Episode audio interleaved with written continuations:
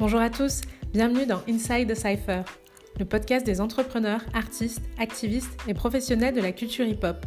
Je suis Estelle Ebengaeno, consultante en communication, danseuse hip-hop et fondatrice de la marque A. Une source d'inspiration, d'énergie et de dépassement de soi intarissable, la culture hip-hop est aujourd'hui la culture la plus consommée au monde. Et dans ce podcast, vous découvrirez ceux et celles qui la font vivre. Chaque semaine, je pars à la rencontre de personnes passionnées aux parcours inspirants Ensemble, nous parlons de leur histoire, leurs valeurs et nous décryptons les insights de cette culture omniprésente mais encore incomprise. Bonne écoute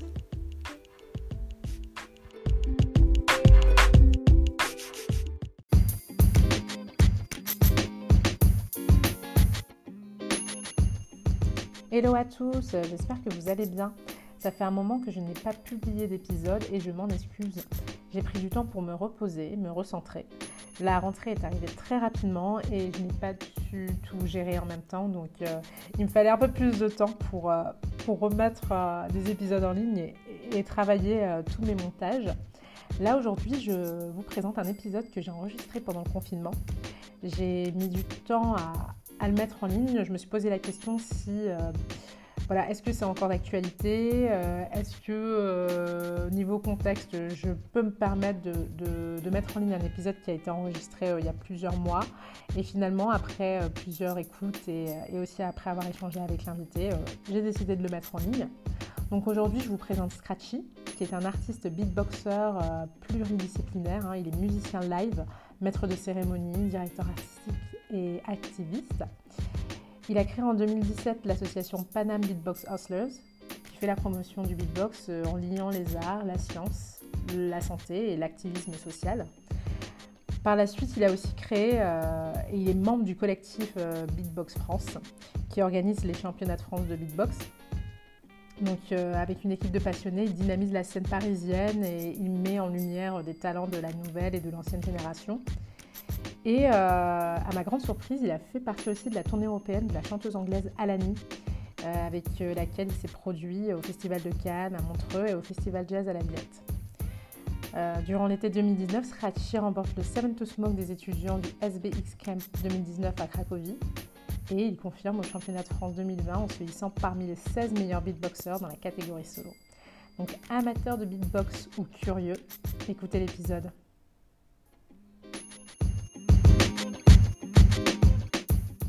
Hello Scratchy, comment ça va? Salut Estelle, comment bah, comme moi ça va très bien et, toi du coup? Oui, bah moi tout va bien, tout va bien en confinement. Donc euh, pour, pour commencer, ma, ma première question c'est comment euh, tu es rentré en contact la première fois avec le hip-hop? Ok, ok. Euh, alors du coup, ça, ça risque d'être long. Non, mais je vais essayer de faire court. mais en gros, alors j'y suis rentré dans le hip-hop par plusieurs portes, on va dire, mais euh, inconscientes.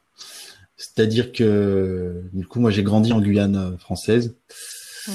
Et euh, du coup, à la maison, on écoutait principalement du zouk par ma mère, nostalgie par mon père. Mais bon, je haïssais fortement. Je sais pas pourquoi. Et, mhm. et de temps en temps, quand mes oncles passaient, ben, il y avait du raga, du compas, enfin voilà. Et euh, aussi, du coup, dans la cour de récré, mes copains, euh, j'avais des copains euh, assez talentueux qui nous montraient des moves de raga, de dancehall ou de popping. Il y avait aussi un mhm. peu d'influence de Smurf. Enfin, à l'époque, on parlait de Smurf. Et du coup, déjà, ça, il y avait, il y avait le côté de la danse, mais euh, c'est surtout par le basketball, parce que je me suis retrouvé passionné assez, assez vite. Et dès que je pouvais essayer de regarder euh, la NBA sur Canal Plus euh, chez mon oncle, hein, quand j'y mhm. dormais, j'en profitais.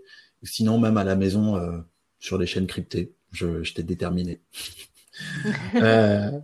si, et donc, du coup, en fait, par le basket, j'ai commencé à collectionner des magazines dont XXL Magazine et 5 majeurs.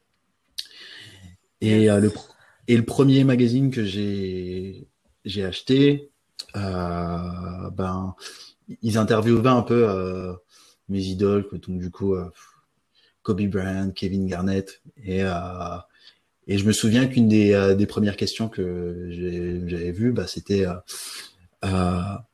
Jay-Z ou Nas? Ou Montel Jordan ou, ou R. Kelly? Mm-hmm. Et tu vois, ce genre de conflit.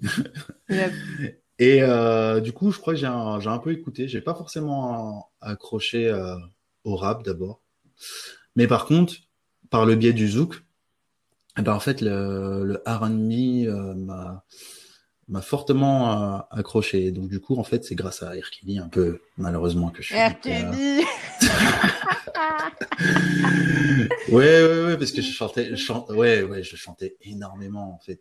Euh, bah, je connaissais toutes les chansons de Zouk, donc du coup je chantais et, euh, et je me passionnais pour l'anglais. Puisque du coup, euh, si tu si es passionné par le basket, tu veux forcément jouer en NBA un jour. Et euh, du coup, euh, très vite, je me suis dit, ouais, faut que je maîtrise l'anglais là. Hum, hum, hum. Et du coup, euh, bah, toutes les chansons de, ouais, euh, Kelly, Usher, j'ai poncé ça fort. je, me, je chantais ça tout le temps. Et, euh, et du coup, bah, avec Usher, euh, bah, la danse aussi, euh, je, je me mettais. Et sur les terrains de basket, en fait, on, on partageait les moves de, de, danse. Il y avait des compétitions de, de danse limite euh, à la cour de récré aussi. Euh, à la street dancer. Ouais, tu vois. Et, euh, et aussi, ben, au début de match, en fait, quand on allait, quand on allait en déplacement, pour les, les, matchs de basket, ben on, écoutait de la musique pour se mettre en condition et tout. Du coup, mhm. ça échangeait des CD, euh, des baladeurs et tout. Euh. Et c'est comme ça que j'ai découvert euh, 50 Cent aussi d'ailleurs. Je fais waouh, c'est de la folie ça. enfin bref, voilà quoi. Donc du coup, c'est un peu euh, par ce biais-là que je, suis rentré dans le hip-hop sans vraiment le savoir. Quoi. Je savais pas que c'était forcément la culture du hip-hop. Voilà. Ouais, c'est tout. C'est ouais depuis l'enfance, donc euh, tout ce qui, qui gravitait en fait autour de, de cette culture, euh, le basket, euh, la danse, et puis après la musique. En fait, tout c'est un tout quoi. Ouais. Toute la culture, ouais. Par assimilation, tu t'identifies et tout, et donc du coup tu tu rentres dedans. Mais c'est le, de façon consciente, c'est bien plus tard quand même que, que j'y suis rentré. Ok. Où je me suis intéressé vraiment. Voilà. Yes, on va, on va, on va en parler tout à l'heure. Et, et, moi, je voulais savoir donc euh, comment, euh, comment tu as découvert en fait le beatbox, parce que moi, je t'ai, rencontré euh, à la place, à l'espace E. On s'est rencontré là-bas, et, et, grâce à ton, à ton activité en tant que beatboxer, est-ce que ça se dit déjà beatboxer Ouais, c'est ça. C'est ça. Ouais, ça se dit. Parce que je mm. connais pas trop le beatbox. C'est vraiment, je pense, une des disciplines que je connais euh, le moins dans la culture. Et j'aimerais savoir bah, comment tu as découvert euh, cette discipline? Hmm, alors, euh, c'est pareil. Hein. C'est un peu de, de, façon, de façon encore inconsciente. Quand j'étais petit, du coup, j'ai commencé une école de, de musique. Donc, je vais avoir 6-7 ans donc à l'école de musique municipale de Kourou. Et je voulais faire de, de la batterie, je me souviens, mais il y avait pas. La première année, il y avait. Euh, donc euh, j'ai fait du piano. Bon, rien à voir.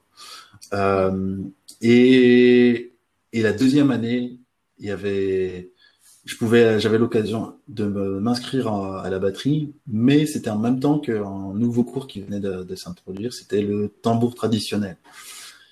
Et, euh, et à l'époque, euh, je voyageais un peu aussi en, en, Guadeloupe et dès que j'entendais du, du gros cas, euh, j'étais euh, aimanté par, par ce truc-là. Du coup, euh, j'ai choisi le tambour plutôt que la batterie. Et dans la façon d'écrire le, le, enfin les partitions de, de tambour, c'est un peu des onomatopées, donc euh, des goudou, goudou, goutaka, dougouta, goudou, enfin voilà. Et euh, et euh, le, le truc marrant, c'est que j'habitais à côté de mon professeur de tambour. Et donc du coup, j'ai pas forcément tout tout de suite eu un tambour, mais il nous a très vite fait construire notre propre tambour. Donc j'ai eu un tambour, je pense à la troisième année, j'avais un tambour à la maison.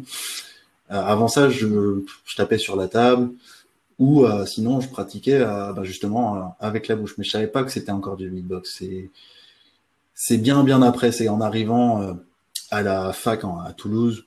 je suis un peu tout seul. Et il y a YouTube qui, qui s'est lancé en 2005. Moi, j'arrive à Toulouse en fin 2006, euh, début 2007. Et euh, du coup, j'explore un peu le vortex que, YouTube, de YouTube.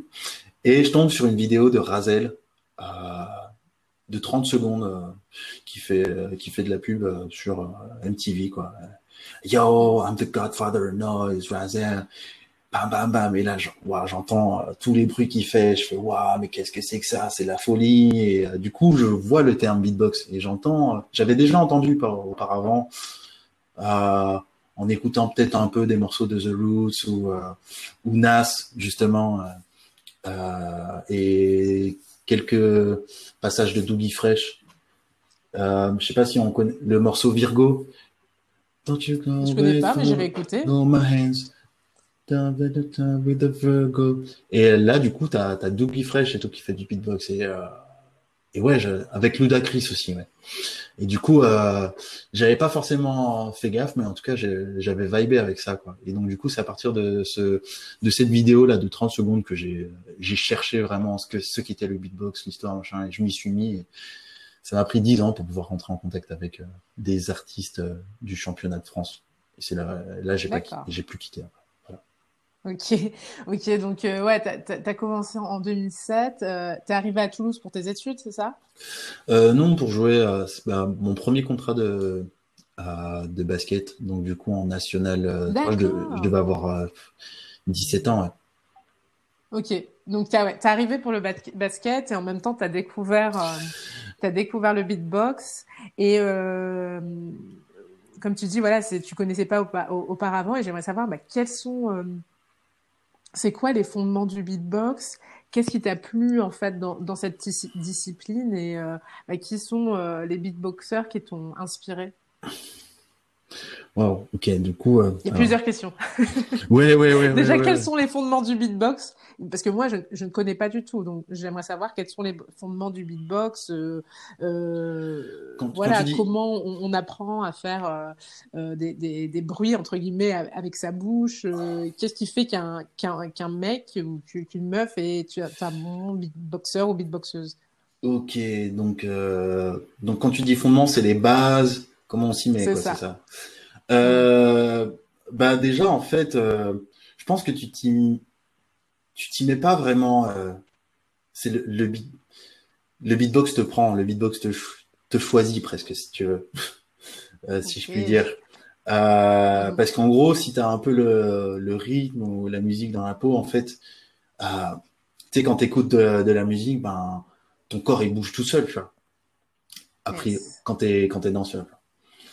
Eh ben, c'est un peu la même, c'est un peu la même chose. Euh, et, et, je me souviens, euh, dans sur les déplacements de pour aller euh, au match de basket, souvent je me, ouais, j'accompagnais la musique avec des petits bruits de bouche. Donc du coup, je me rendais pas. À, l'époque, je savais pas que c'était du, du beatbox. là, cette période dont je parle, c'est la période où où je quitte le, où je quitte la Guyane et j'arrive en France. Je suis tout seul, je dois avoir 13 ans et je suis en sport-études. Euh, du coup, ben, je suis souvent dans les transports en commun ou dans les minibus. Et du coup, j'écoute euh, beaucoup de musique et je commence à faire des, des bruits euh, pour accompagner, euh, comme un instrumentiste qui accompagnerait de la musique. Quoi. Et naturellement, je commence à apprendre euh, les fondements du, du, beatbox. Quoi. Et ensuite, quand j'ai vu euh, cette vidéo de, de Razel, par la suite, en marchant dans les transports, j'essaye d'imiter. Et en fait, donc du coup, tu apprends le beatbox en essayant d'imiter euh, quelque chose qui te paraît impossible à faire. Tu fais, mais comment ils font et tout. Et à partir du moment où tu commences à te poser la question, mais comment ils font, c'est là que tu, tu rentres dans, le, dans la matrice. D'accord, ok. Et euh, à, part Hazel, qui sont les autres euh, beatboxers ou beatboxeuses qui t'ont inspiré? Alors, le truc, c'est que pourquoi je, parle de Razel Alors, Razel, je l'ai souvent entendu euh, mais sans savoir que c'était lui, si en, en écoutant peut-être des, des morceaux par-ci par-là à la télé de, puisque c'était un des de ceux qui en, enregistre, enfin en tout cas qui publiait de la musique enregistrée. Euh, et euh, donc ça a été vraiment lui. Euh, ah, moi je comprenais pas ce qu'il faisait. Il faisait des bruits de robots et tout. Donc du coup on va dire que ça a, vraiment été mon, premier parrain. Euh, et ensuite après j'ai vu euh, qu'il y avait des compétitions, euh, des championnats du monde, des passages de, de mecs à, à la télé. Euh, j'ai écouté un peu euh, Sayan Supakru, ouais, avec euh, Angela et tout. Euh, mais c'était vraiment anecdotique, enfin, en termes d'influence. Euh, ouais, c'est vraiment The, the Roots, bah, ben, Razel et Scratch. Du coup, il y a un autre beatboxer qui s'appelle Scratch. Euh, D'accord. Mon... Qui vient d'où? Qui vient de Philadelphie euh, et qui a bossé avec The Roots aussi. Et ouais, énormément de scratch. Euh, chez euh, Saiyan Supakru, il y a Slasson qui est un des meilleurs scratchers. Et moi, enfin, ouais, ça, j'ai. Donc, quand tu dis le, le, le, le scratch euh, par rapport au, au vinyle, ouais. est-ce que ce nom-là, Scratchy, et aussi de Scratch, le mec de Philadelphie, vous l'avez pris parce que le, le, le, le, le bruit euh, que vous, vous essayez de reproduire est le même son que celui du scratch Alors, mon, mon nom ne vient pas de, euh, du milieu du beatbox. J'ai eu euh, alors plusieurs raisons. Alors d'abord, en fait, Scratch, ça vient de ma de ma de la dernière équipe de basket pour laquelle j'ai joué. C'est-à-dire que mon coach s'appelait euh, aussi Xavier. Et dès le premier entraînement, en fait, euh, mes coéquipiers se sont mis en tête de me trouver un, un, surnom. Et à l'époque, j'avais une, j'avais une afro. Euh, et donc dès le premier entraînement, euh, à la fin de l'entraînement, on doit prendre des, des, tapis pour aller faire du, du gainage. Et, et moi, j'arrive avec mon tapis sur la tête. Je le balance au sol. Sauf que j'avais pas vu qu'il y avait du velcro et du coup ça ça, ça s'est pris dans mes cheveux, ça a fait scratch, ça a résonné dans tout le dans tout le gymnase. Mes potes sont écroulés par terre euh, pendant cinq bonnes minutes et voilà. Donc du coup en fait c'est ça, est, ça a été euh, le baptême. Du coup euh, scratch et deux scratch, c'est passé à scratchy. Et alors très marrant. Euh, donc je crois que c'est en 2000. Je, je joue avec eux en 2010 en 2011, je pars faire un stage euh, en agence en Bulgarie. Je reviens à Toulouse et là, euh, des gens que je connais pas euh, m'appellent Scratchy et tout. Du coup, en fait, le nom il, s'est répandu, mais j'ai pas compris comment, pourquoi, mais il s'est répandu dans dans mon cercle social et un, un peu au-delà en fait par les les potes de mes potes euh, qui parlait de moi, euh, j'imagine par rapport au basket, ben du coup, euh, ah ouais, Scratchy, c'est de, ça s'est répandu, euh, ouais, à une vitesse folle, quoi. Et donc du coup, en fait, okay. genre j'avais beau dire salut, je m'appelle Xavier et tout, en fait, bah, les gens ils m'appelaient Scratchy non. et tout. Tu, c'est, c'est incroyable. Je, partout où je passe, le, c'est Scratchy qui revient, quoi. Donc ben du coup, okay. ouais.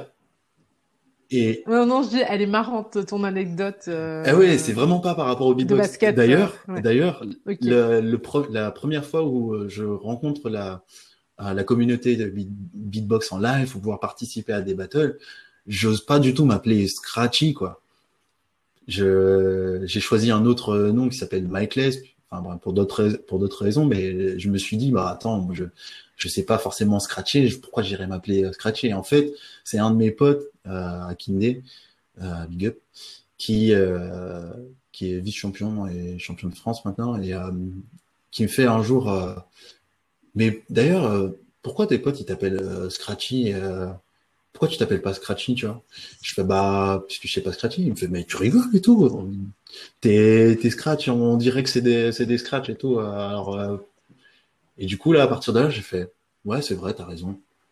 Et comme par hasard, accepté ton nom. et comme par hasard, à ce moment-là, bah, en fait, je devais euh, déménager sur Paris. Donc, euh, j'ai déménagé sur Paris en, deux- en septembre 2016. Donc, en fait, la transition entre mon ancien nom, où j'étais pas forcément connu dans le milieu du beatbox, et mon nouveau blaze, bah, en fait, elle, elle a été facile, quoi. Mhm. Voilà. Ok. Ok. Et euh, donc pour, pour revenir à, à- à- au beatbox, moi j'aimerais savoir quelle place aujourd'hui occupe euh, le, le beatbox dans la culture hip-hop? Parce que tu dis qu'aujourd'hui il y a des championnats du, du monde, il y a beaucoup de compétitions. Euh, Hmm. comment le, cette discipline elle a évolué en fait dans la culture? Ok, ok, ok. Euh, déjà, commençons par les bases. On va être euh, très clair. Le, le beatbox, le human beatbox, c'est c'est clairement la cinquième roue du, du hip-hop. Donc euh, il y a, un, énorme travail à, faire de, reconnaissance, d'établissement de, de ponts entre les cultures que euh, que je m'attelle à faire euh, par le biais de mon association. Et mais en soi, c'est une discipline qui prend racine dans le dans l'émergence du hip-hop, donc déjà dans les années 70, c'est-à-dire que c'est associé à la culture euh, africaine hein, et à la culture des griots. C'est la culture des griots ont, ont comment dire a pris la forme du rap euh, et ensuite les euh, le beatbox a pris la, la forme des euh, percussionnistes. C'est-à-dire que bah, dans les quartiers défavorisés, euh, t'avais pas forcément tout le temps un gars qui avait un, une boombox en, en radio cassette quoi. Donc Mhm. bah, tu as eu des gars qui se sont retrouvés à imiter euh, euh, les, les rythmes de disco. Euh, À l'époque, je crois que Razel, lui, il a commencé sur, sur Chic, euh, sur des morceaux de Chic, ouais. Ou sinon, quand sur les, dans les blocs parties, t'avais des, enfin, c'était pas anodin, t'es un, un bug sur la sono, quoi. Euh, ou sur, la, sur les platines. Du coup, ben, des fois, euh, c'était le moment justement où ben, tu avais un beatboxer qui, euh, qui prenait le micro. Et, je- et je sais que euh, du coup, t'as, t'as, t'as énormément de. T'as une partie de, du marketing du beatboxer qui, qui est autour du, du nom, de la, de la popularité du nom. Et donc à l'époque, ils se déplaçaient de quartier en quartier pour euh, se rencontrer. Enfin, c'était même pas pour se rencontrer, c'était pour se battle. C'était des battles d'ego un peu aussi. Euh, Mhm. Voilà quoi. Et donc du coup, je pense que c'est là que vient, viennent les battles, par exemple. Mais euh, aujourd'hui, le, le beatbox ne représente pas forcément que le hip-hop. C'est un, un beatboxer, c'est un musicien qui est capable de d'imiter n'importe quel genre musical. Euh, voilà quoi. Je, je peux prendre des exemples comme euh, Ella Fitzgerald ou Al Jarreau qui ont qui utilisaient le, le beatbox dans leur performance. Et je travaille par exemple avec avec une chanteuse qui s'appelle Alani, Mm. qui est Oui, oui, oui. et, oui. euh, et justement qui est plutôt euh, d'éducation jazz, qui euh, qui fait du bebop euh, et ou du scat quand elle quand elle chante des fois et et elle est très euh, elle utilise le beatbox euh, pour pouvoir composer ses albums. D'accord. Voilà. C'est très intéressant ce que tu dis. euh, euh, et oui, oui, oui, le, le, le beatbox, c'est un peu la, la cinquième roue du carrosse. Et euh, c'est, la discipline, on va dire, la, pas la moins, si, c'est la moins médiatisée, on va Ouais. dire. Et moi, est-ce que tu peux me présenter bah, ton collectif Panam Beatbox Hustlers qui, qui met en avant voilà, euh, cette discipline et qui organise pas mal euh, de ce que je vois hein, sur, sur, Insta- sur Instagram et, et de ton Mm. travail, euh, voilà, vous organisez pas mal d'événements pour promouvoir cette discipline. Est-ce que tu peux un peu plus m'en parler? Euh, ouais, carrément. Euh, alors, donc déjà, je vais essayer, je vais présenter euh, l'association succinctement. Euh, donc du coup, pa- euh, D'accord. Panam Beatbox Hustlers ou PBH euh, est, un- est une asso de, composée de, de passionnés euh, du beatbox, donc des artistes comme des militants. Pas forcément, il n'y a pas que, il y a pas que des pratiquants euh, du beatbox euh, dans l'asso. D'accord. et du coup, qui milite pour justement redonner les lettres de noblesse à cette discipline. Il faut savoir que en fait, les artistes français sont statistiquement, hein, factuellement, bah, les meilleurs au monde. C'est-à-dire qu'il n'y a aucune nation qui peut se targuer d'avoir autant de champions du monde euh, dans, dans l'histoire du, du, beatbox mondial. Euh... D'accord. J'ai pas compris. Les Français sont les meilleurs ou ce, sont, ce ne sont pas si, les Si, les Français sont les meilleurs. C'est-à-dire que ah, pour l'instant, il y a eu euh, il y a eu cinq éditions au, au, de, des championnats du monde.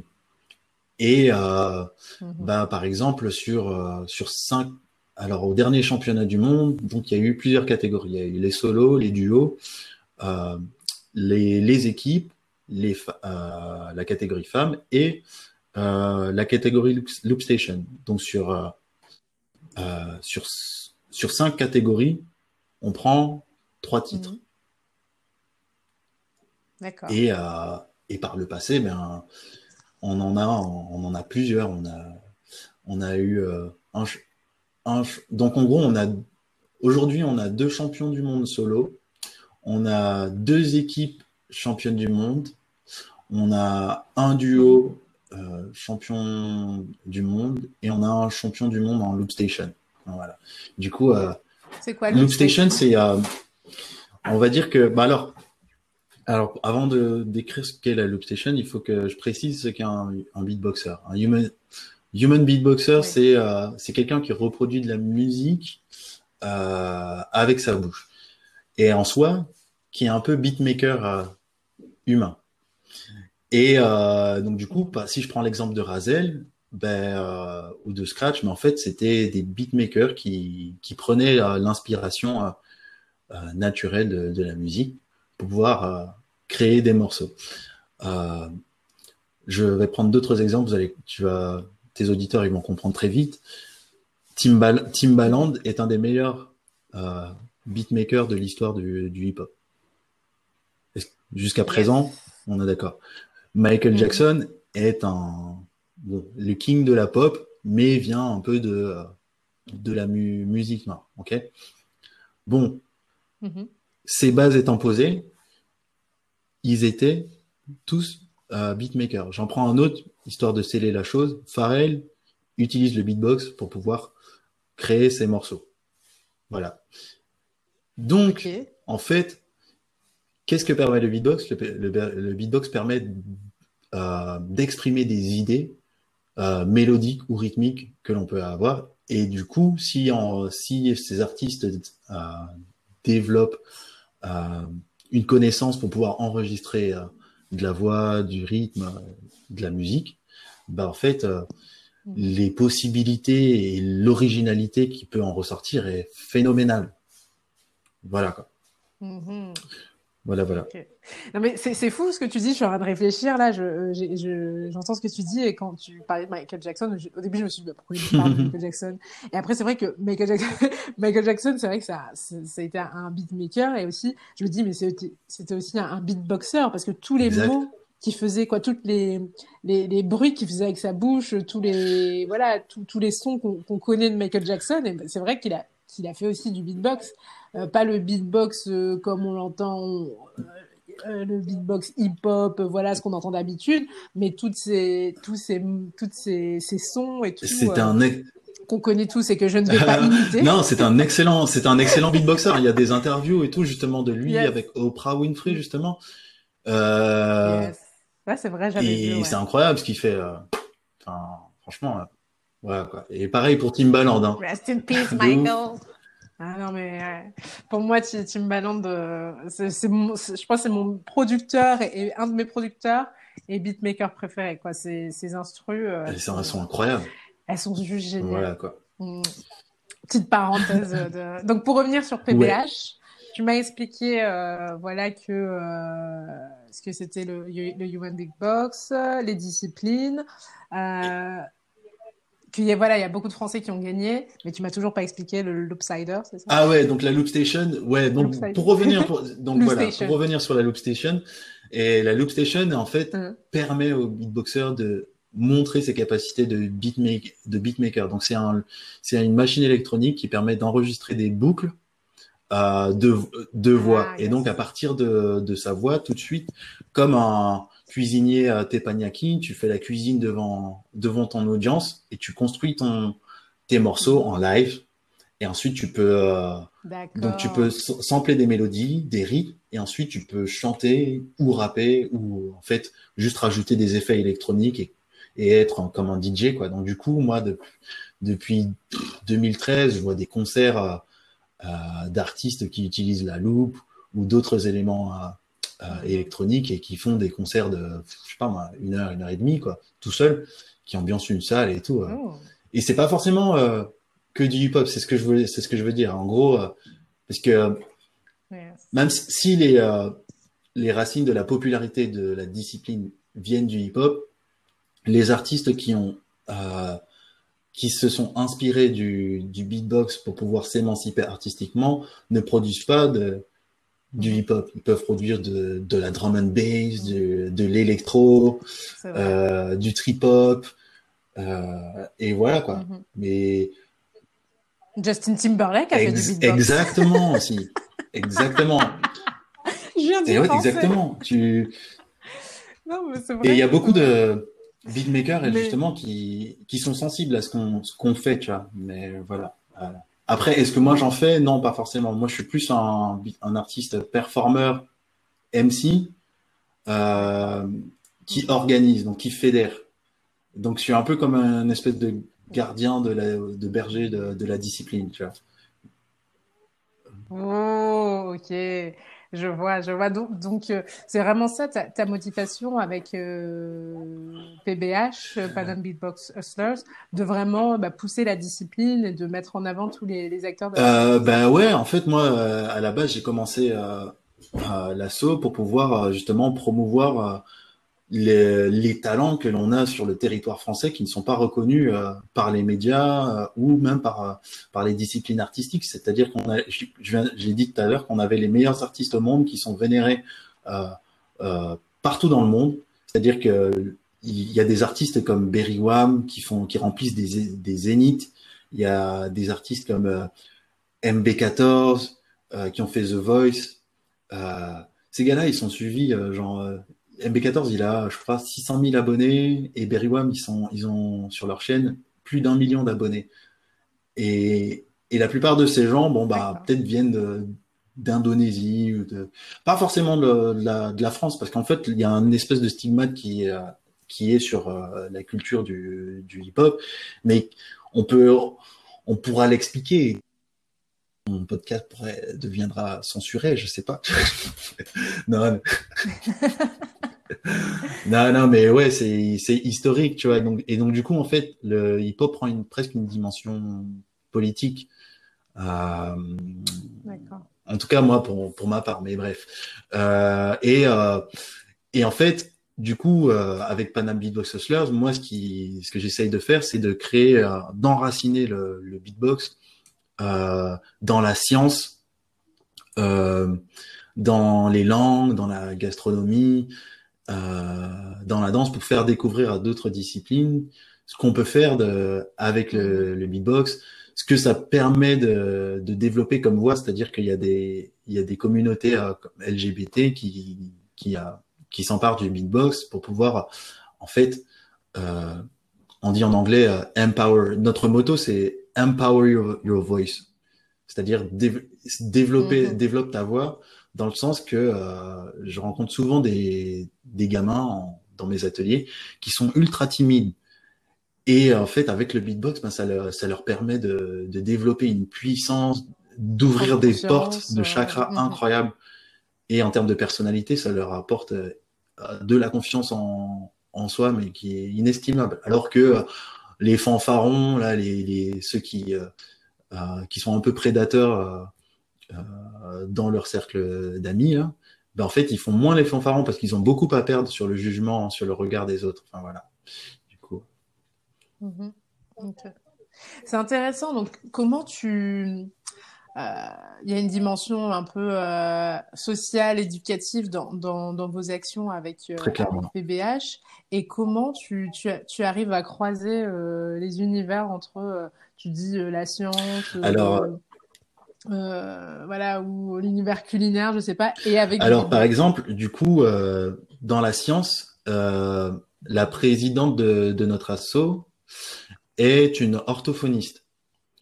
Du coup, pourquoi l'orthophoniste? L'orthophoniste, son métier, c'est de rééduquer les personnes qui présentent des troubles articulatoires, comme le, le bégaiement euh, les stigmatismes latéraux, donc euh, ce qu'on appelle euh, plus communément le avoir un poil sur la langue ou une patate chaude dans la bouche. Donc ça c'est le stigmatisme interdental.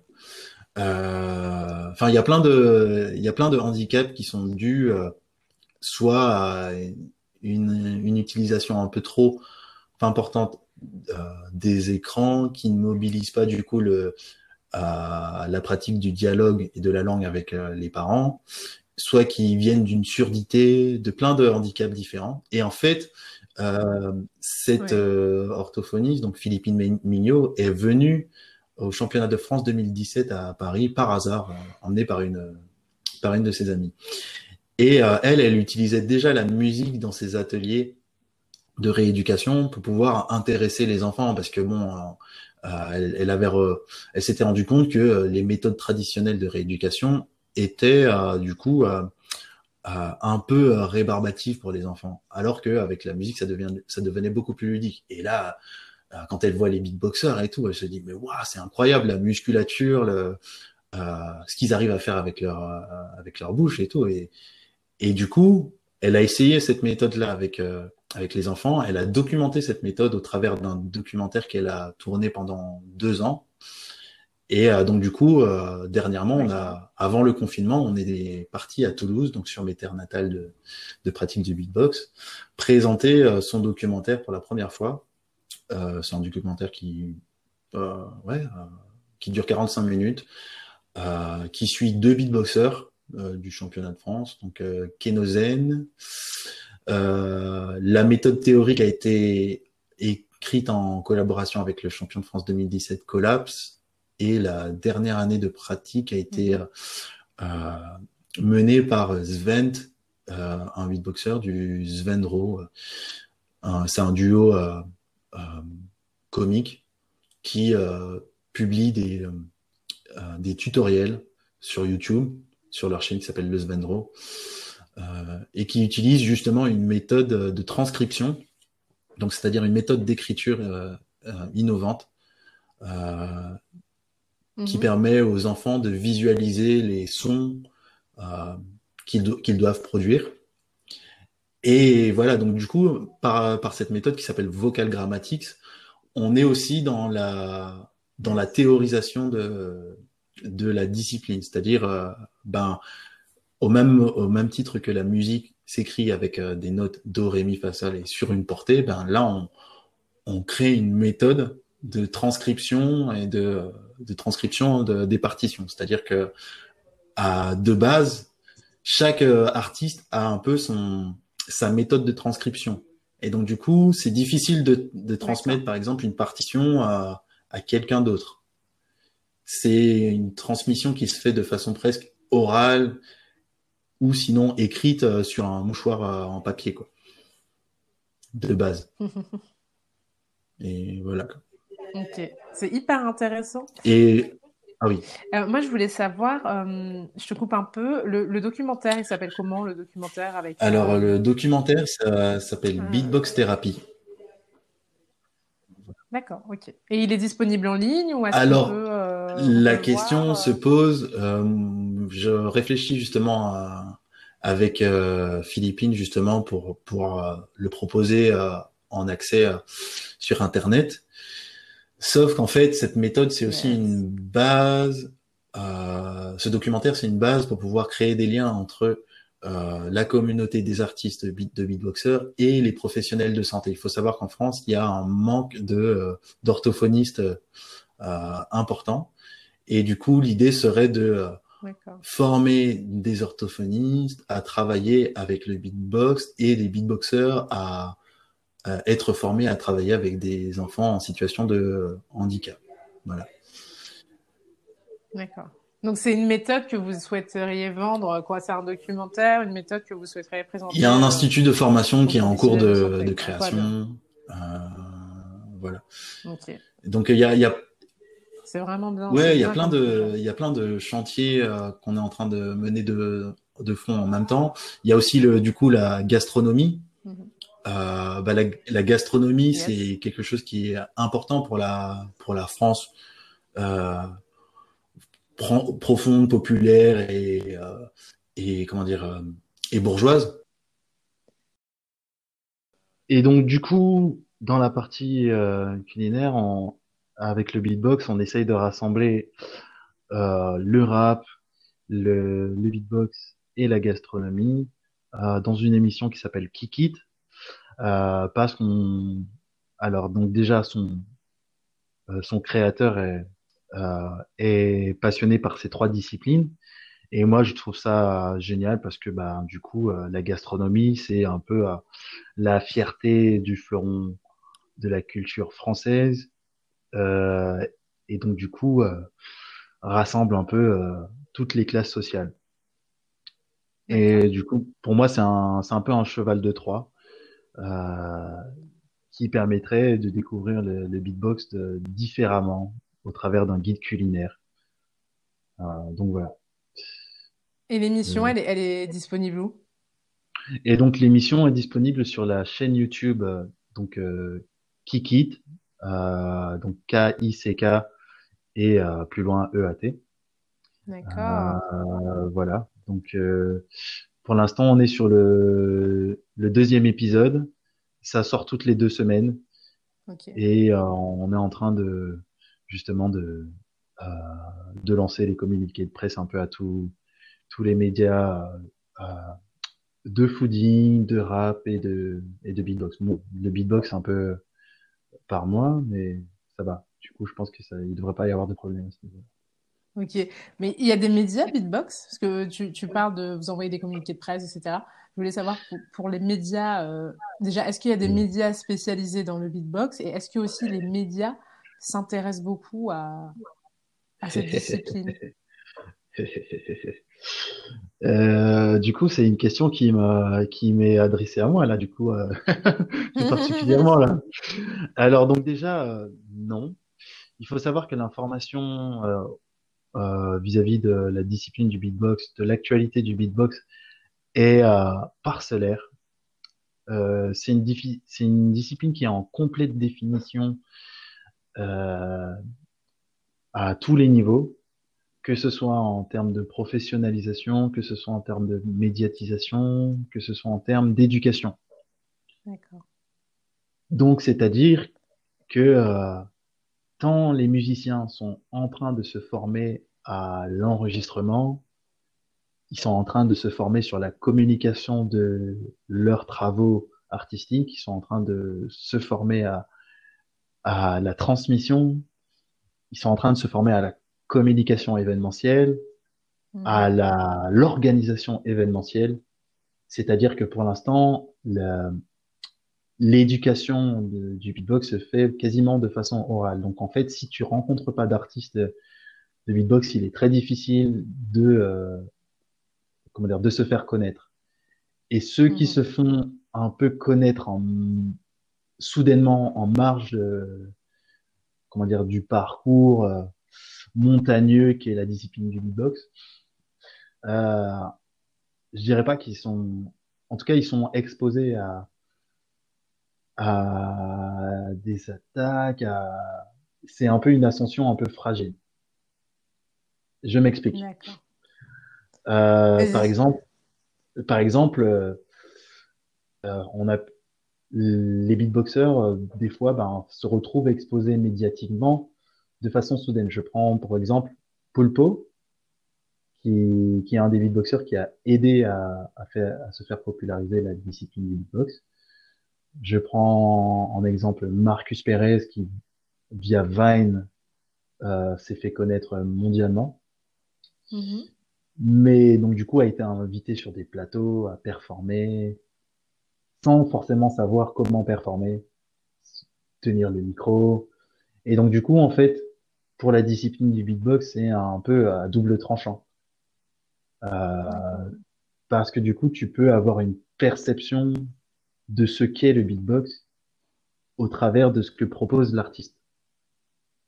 Et euh, donc du coup souvent bah, soit c'est considéré comme un, euh, une discipline qui ne fait que, que reprendre des titres populaires, mm-hmm. euh, soit c'est une discipline qui est perçue comme euh, quelque chose de sauvage. Donc, euh, je prends l'exemple de Father Daughter. Euh, waouh, c'est fou et tout, machin, un truc, mais au final, c'est pas, c'est pas génial à utiliser en musicalement. C'est quoi Father Daughter? Father Daughter, c'est euh, c'est un, un, père et une fille qui euh, qui font un battle et qui et qui ont buzzé un peu sur les réseaux. Donc du coup, en fait, le beatbox c'est un peu un outil de buzz médiatique. Euh, hmm. Et donc du coup, en fait, musicalement, c'est très difficile de, de donner des lettres de noblesse à, à une discipline quand ces artistes euh, ne maîtrisent pas euh, comment dire l'essence de ce que ça l'essence de la discipline c'est-à-dire euh, le but ultime est de d'enregistrer de de la musique. D'accord ok. Bah, c'est encore c'est fou parce que je te coupe un peu c'est fou parce qu'en fait le, le, le, beatbox c'est une discipline qui existe depuis très longtemps. Qui existe aussi en dehors de la culture hip-hop. Et qui est encore considéré comme, euh, je vais pas dire jeune, mais bah, comme tu dis, c'est la cinquième roue du carrosse. Et elle est encore en développement, on va dire, pour, euh, pour s'imposer, en fait, euh, on va dire, dans la culture et pour, pour s'imposer aussi en tant qu'art en lui-même, tu vois. Et ouais, ça, ça prend du temps, je pense. Ouais, ouais, ça s'explique parce que du coup, euh, en fait, euh, alors euh, j'ai, il y a un réalisateur français qui s'appelle Pascal Tessot qui a réalisé un film justement sur l'émergence du beatbox en Europe, euh, qui mhm. s'appelle Beatbox Boom Bap Around the World et qui explique justement toute l'histoire, la jeunesse du, du beatbox dans les quartiers de New York. ensuite, ces artistes donc qu'on appelle Razel et euh, Scratch qui ont fait le tour du monde, qui ont permis de la, euh, ouais, la démocratisation de cette, de cette discipline, de planter des graines en, en, en Europe et en Asie.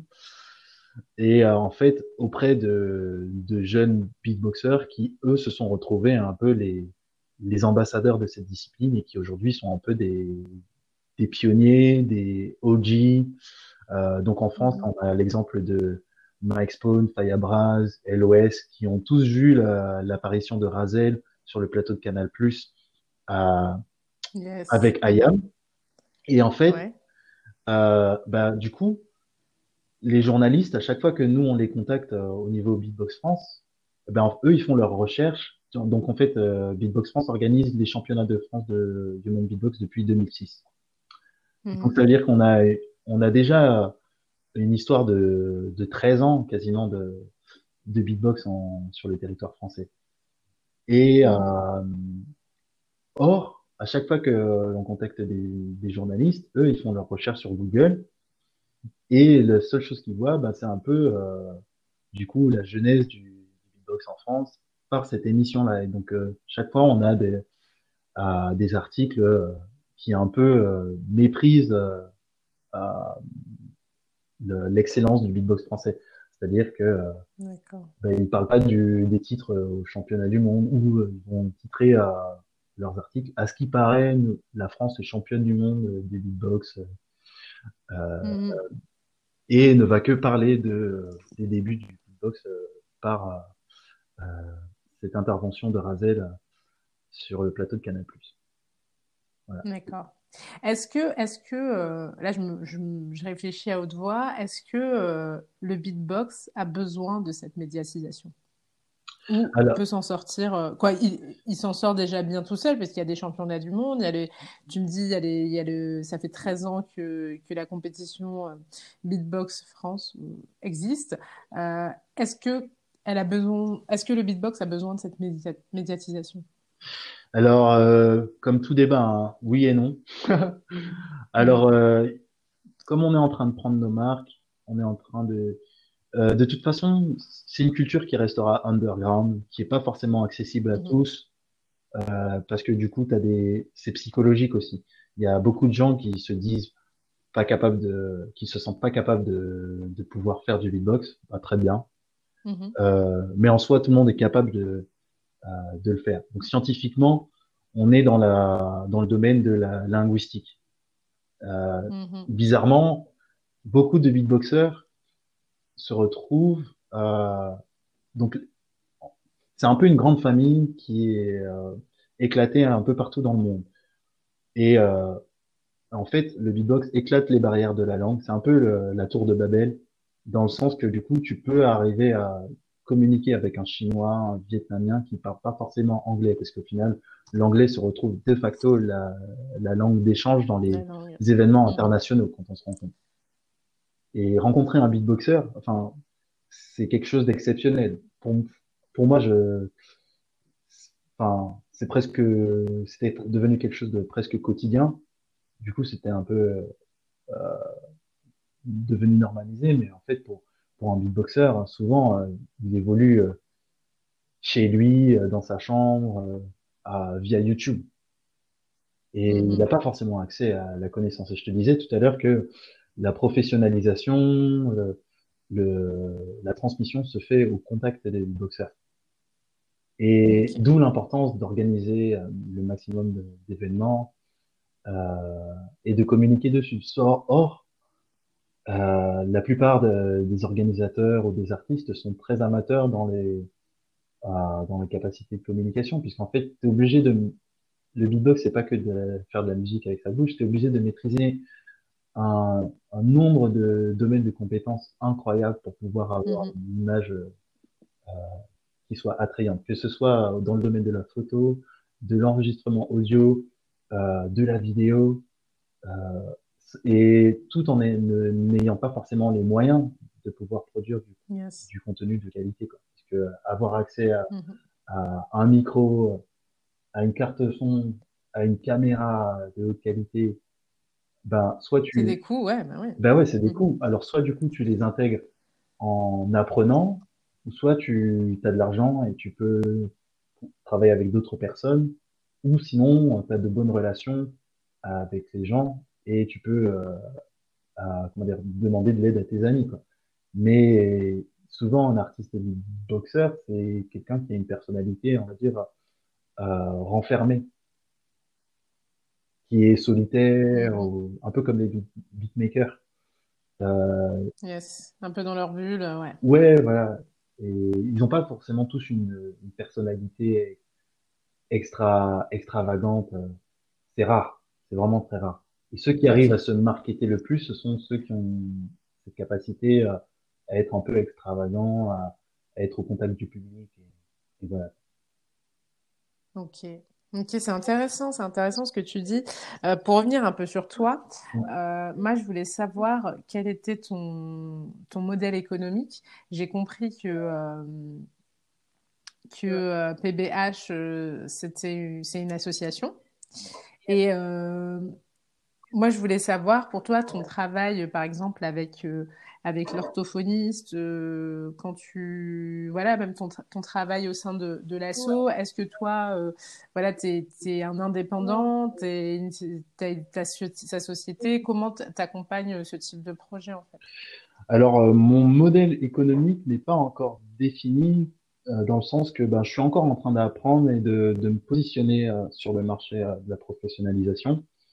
Euh, et donc, euh, il évolue un peu au fil des opportunités et des circonstances euh, actuelles. C'est-à-dire que,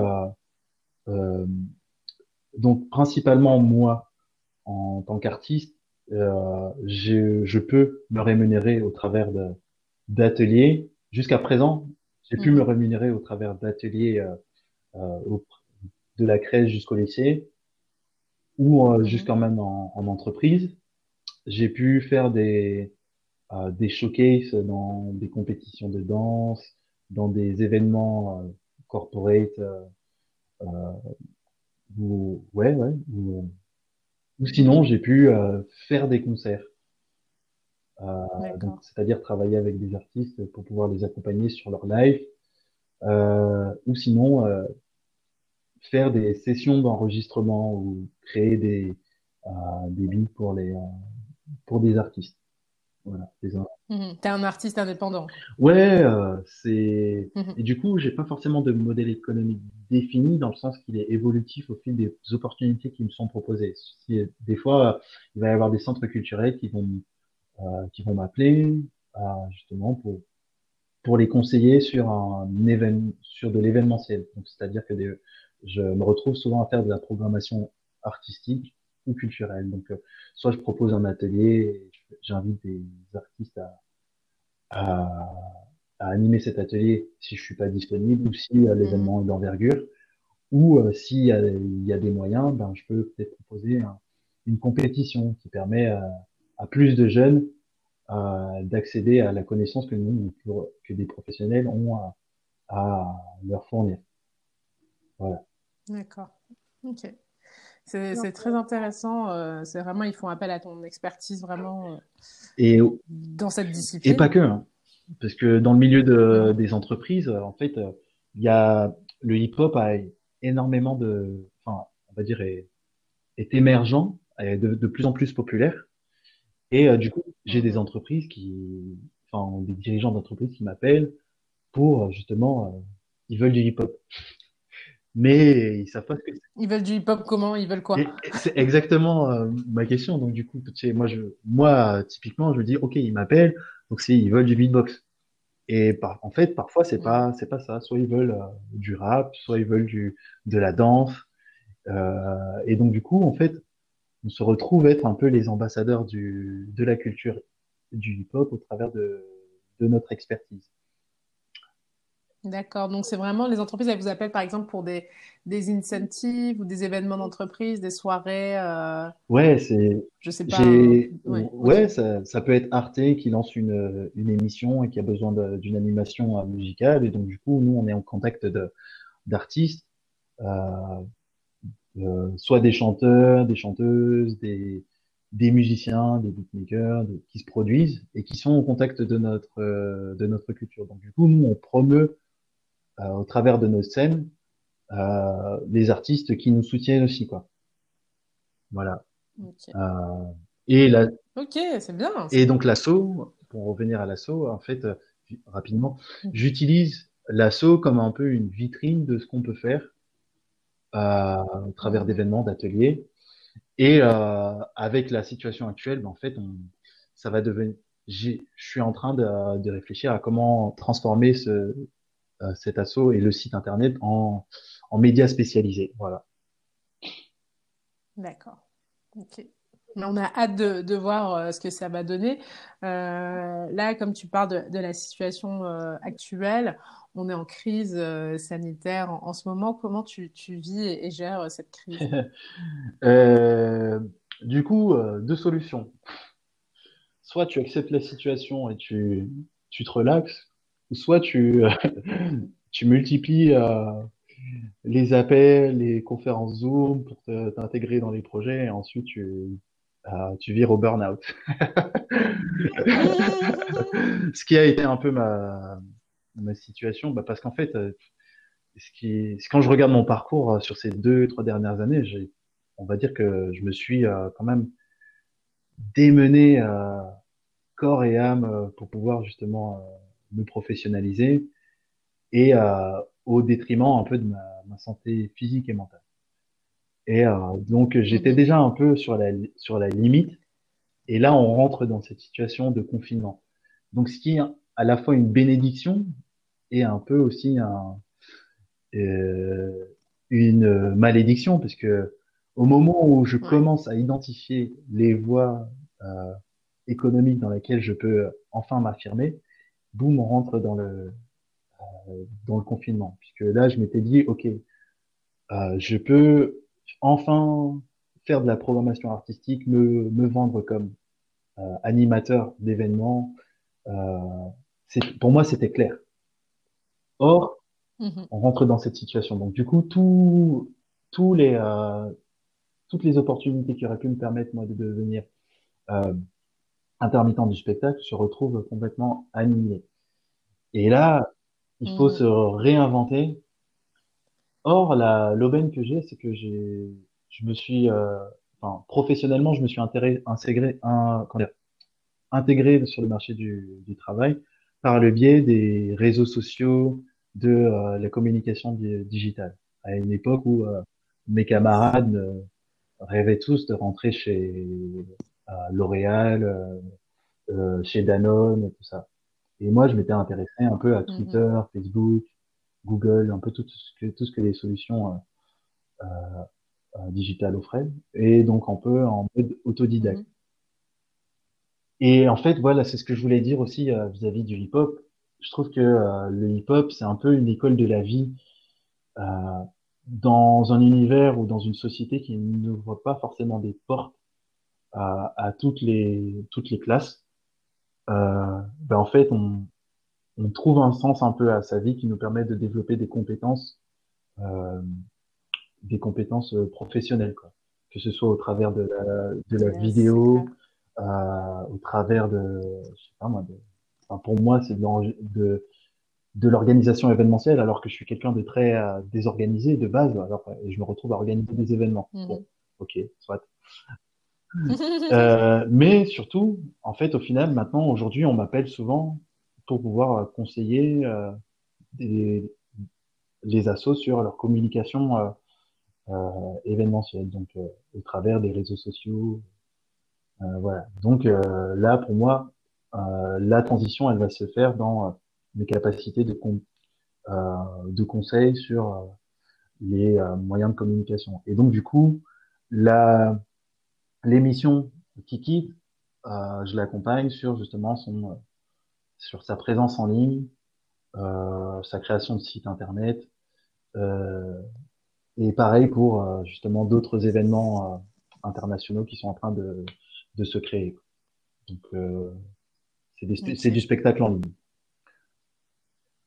D'accord. Bah, c'est bien quand même, tu arrives à, gérer quand même la crise. Euh, je veux dire, tu as, réussi à, rebondir et à voir les opportunités que tu avais pour, euh, pour pouvoir travailler sur, de, oui, sur des projets, de nouveaux projets, et développer euh, et continuer à développer les projets que tu as en ce moment. Et donc, je trouve que c'est assez, c'est très positif. Ah, je suis né sous une bonne étoile. Bah oui, bah oui, non, c'est très positif. Et, euh, et euh, donc, le, futur après, euh, on espère qu'il y aura un après-crise. Comment tu le vois, le futur? Oh my god, de façon très pessimiste et réaliste. en gros, en gros, mon business plan, mon business plan, il est calé sur une, sur un scénario catastrophe. Donc, je pars du principe qu'il n'y aura plus d'événements live. Et donc, du coup, dans ces, mhm. Mmh. Et donc du coup, euh, je suis pas dans une optique où euh, où j'espère que ça va revenir et que on va pouvoir me rebooker en live. Je suis en train de me réinventer de façon à ce que je sois opérationnel euh, dans le pire des cas. Donc c'est-à-dire que les événements live n'existent plus. Donc euh, comment je peux euh, enseigner en ligne, comment je peux performer en ligne et comment je peux faire en sorte que d'autres artistes puissent performer en ligne et que c'est et que les gens intéressés par la musique et les arts, l'art du beatbox ou l'art les arts du hip-hop puissent mhm. euh, avoir accès à, à ces spectacles depuis chez eux. Et, euh, Très intéressant. Donc tu travailles sur peut-être euh, le streaming. Euh, le, le, streaming, c'est quelque chose qui, qui t'intéresse beaucoup, qui te qui te parle beaucoup pour pouvoir développer toutes tes. Mais je n'y connais rien du tout. Mais par contre, en fait, euh, j'ai cette faculté euh, chez moi de, de curiosité et d'adaptabilité. C'est ma, ma force première. Mm-hmm. euh, où en gros, euh, à chaque fois, j'ai su me réinventer dans des et me construire dans des euh, dans des chemins qui n'étaient pas du tout donnés. C'est-à-dire devenir basketteur professionnel. Qui, qui veut devenir enfin, professionnel Qui est-ce qui arrive à devenir professionnel dans le sport? Déjà, c'est impossible de savoir comment y arriver. Donc, mm-hmm. déjà, cette première euh, expérience m'a énormément forgé, c'est-à-dire qu'elle m'a forgé dans l'adversité, de croire en, en mes capacités euh, dans un chemin qui n'était pas du tout euh, tracé. Euh, ensuite, dans cette compétition de carnassier à la quête d'un travail, ben, du coup, il a fallu que je me forme moi-même sur sur le digital. Donc ça, ça a mm. été une première, enfin une deuxième aventure euh, que j'ai dû quitter parce que, bah, en fait, euh, euh, je me suis retrouvé dans une entreprise qui, qui ne comprenait pas du tout le, digital et ça, c'était vraiment un problème. quand tu es dans... ouais, tu vois. et du coup, en fait, bah, je me suis libéré de ces chaînes un peu mentales par le biais du, du beatbox, qui est très, ce qui est très drôle parce que je, je, je comprenais, je comprenais pas forcément la portée spirituel de ce que j'étais en train de faire. C'est que maintenant, quand je, que je, quand je m'intéresse un peu, euh, un peu plus euh, au pana, panafricanisme, euh, par le biais du hip-hop, encore une fois, hein. parce que du coup, c'est par le biais des albums de mm. rap que bah, du coup, tu as accès aux paroles et ce, qui, ce que les rappeurs disent et, euh, et ce qu'ils prennent. donc, du coup, tu t'intéresses alors que dans le biais des, par le biais des bouquins d'histoire, bah, en fait, on te dit pas, on te dit pas tout. On te cache surtout à, une certaine histoire. Et euh, donc du coup, je m'intéresse un peu, euh, un peu plus à ça. Quoi. Euh, actuellement, justement, par le, grâce au confinement, j'ai le plus de temps pour pouvoir lire un maximum de, de livres, de ressources sur, sur l'histoire. Et, et ça enracine encore, encore plus mon, mon projet dans sa, dans sa mission, au-delà de, sa, de la vision. Voilà. Ok, ben c'était, c'était ma dernière question. Et euh, c'était vraiment intéressant de, de, découvrir ton parcours. C'était mon avant-dernière question. Ma dernière question, euh, j'aimerais savoir quels sont, euh, t'écoutes en ce moment, quels sont tu, tu, me conseilles euh, d'écouter? Oh my god. Alors, ok, très bien, je sais comment y répondre. Alors là, je suis vraiment en train de revenir justement. Là, quand tu es dans le beatbox, tu écoutes énormément de tes tes copains. Et là, j'étais un peu dans un, je me confrontais un peu à un mur où j'avais du mal à évoluer. Donc là, je me retrouve à réécouter de la musique, à voir des documentaires sur la musique. Et donc là, dernièrement, je suis en train de replonger un peu dans, dans tout ce que fait euh, le label Top Dog Entertainment et le label Dreamville. Et voilà, qui rassemble en fait ces deux, ces deux groupes rassemblent un peu euh, des artistes que, que j'aime bien. Et là, ce matin, j'ai vu qu'il y avait euh, The Scots qui venait de sortir, donc euh, Travis Scott et Kid Cudi.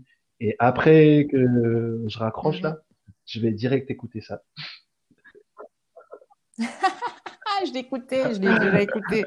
Ok, ok. Donc c'est ce son que tu me conseilles? Ben, A priori, hein, parce que du coup, euh, c'est deux génies de la musique qui ont un parcours incroyable euh, et donc qui s'associent. Donc du coup, c'est deux monuments de, de, la musique qu'il faut écouter. Donc euh, j'ai pas encore écouté, mais je conseille fortement d'écouter. D'accord. ça marche, ça marche. Ben, c'est cool. Merci. Merci, ben, merci à toi de m'avoir invité. Euh, c'est mon premier podcast et je suis euh, très content de participer à cette aventure. Et je m'abonne tout de suite. Abonnez-vous, cliquez et partagez. Voilà. Merci. Merci. À bientôt. ciao, ciao, ciao. Bon courage.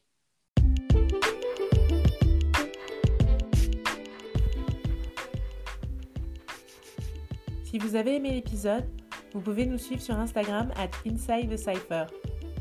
Vous pouvez également vous abonner à nos chaînes Apple Podcast et Spotify Podcast. Merci beaucoup, à bientôt